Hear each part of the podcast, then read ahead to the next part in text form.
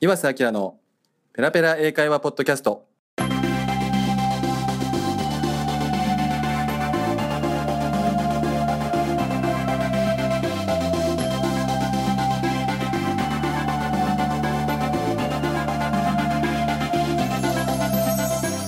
えー、皆さんこんにちは、岩瀬明です。えー、ペラペラ英会話ポッドキャストへようこそ。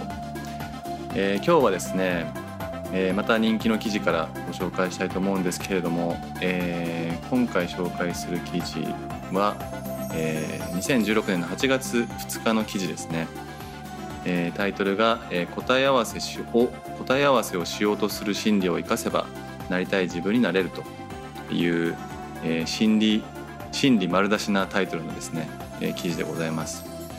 でも非常にやっぱり大事な、あのー、内容なんですね、これは。あのー、特に日本人が英会話に取り組む上で、えー、やっぱり知っておいてほしい、まあ、心の仕組みなので、えー、お話したいと思います。でこの記事にはですね、まあ、ある例をいきなり出してるんですけども、あのー、僕が心理カウンセリング の, そのスクールに通ってる時の、えー、その時の講師ですね、まあ、いわゆる僕の師匠にあたる人なんですが、えー、碇谷恵子さんという方がいるんですけども、あのー、彼女とまあ、それ以外の方とも一緒に、えー、あるあの有名な野球選手が集まるチャリティーイベントというかチャリティー試合に見に行ったんですよね。でその時にその碇谷恵子さんがですね、まあ、名だたる有名な選手がいて普通はビビるところをですね、もうなんか昔からしてた人かのようにですね、あの有名な選手に突進しててですね、なんかもうわーみたいな感じであの握手したり写真撮ってもらったりっていうのを、まあ、できるわけですよ。逆に僕はそこら辺はちょっと若干こうそんなキャーなんていけないっていうか、まあ、性別の違いもあるかもしれませんけど、まあ、そうは言ってもちょっとこう遠慮しちゃうっていうか、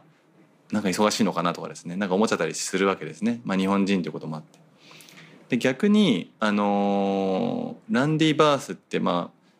あね、世代がよんじゅっさいぐらいより上の人なら知ってると思うんですけども、まあ、超有名な外人の選手がいましてですね、日本で活躍していた。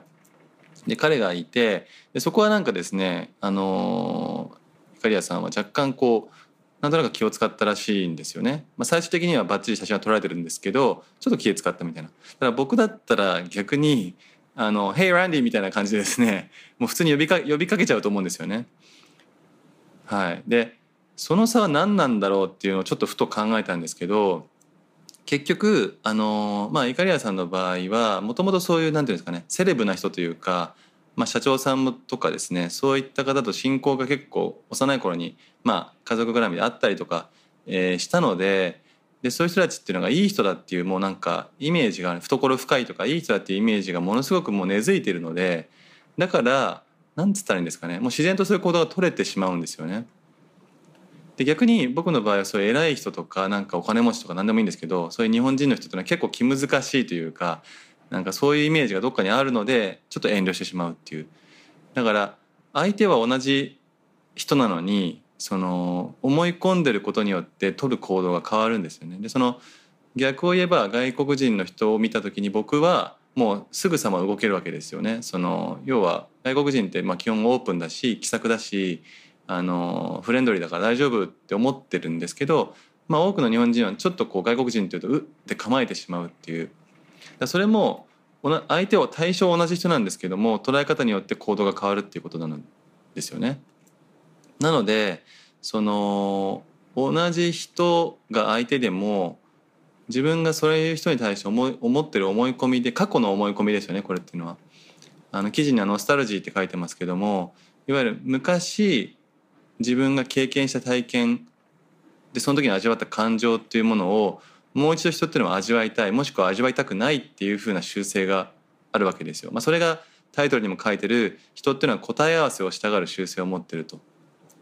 だから昔嫌な思いをしたらそれをすると嫌な思いをするに違いないという風に、もう先に答えを持っちゃってるんですよね。もしくはこの人っていうのはいい人だと思ったら、もう一回もこの人はいい人だっていう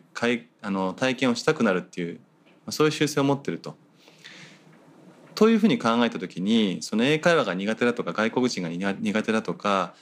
英語は難しいとかうんぬんかんぬんっていうのを思っている人がいたとしたら、そこの答え合わせを人っていうのはしようとしちゃうもんなんだっていうのを少し客観的に知っておく必要があるんですよね。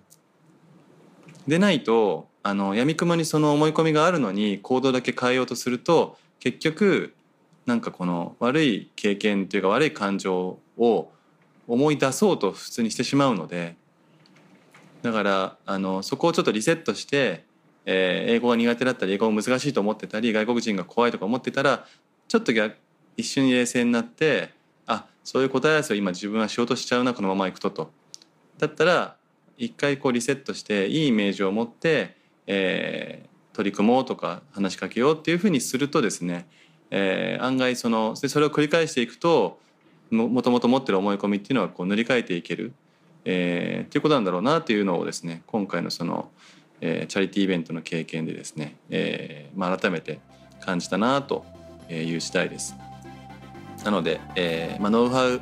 やることも大事ですけれども、やはり、あのー、自分がもともと何を信じてて何を確認しようとしてるんだっていうところも常に覚え思い出せるようにするといいんじゃないかなというお話でした。えー、ということで、えー、今回のポッドキャストは、えー、こんな感じで終わりたいと思います。えー、また次の、えー、回でお会いしたお会いしましょう。それでは、えー、また次回お会いしましょう。さよなら。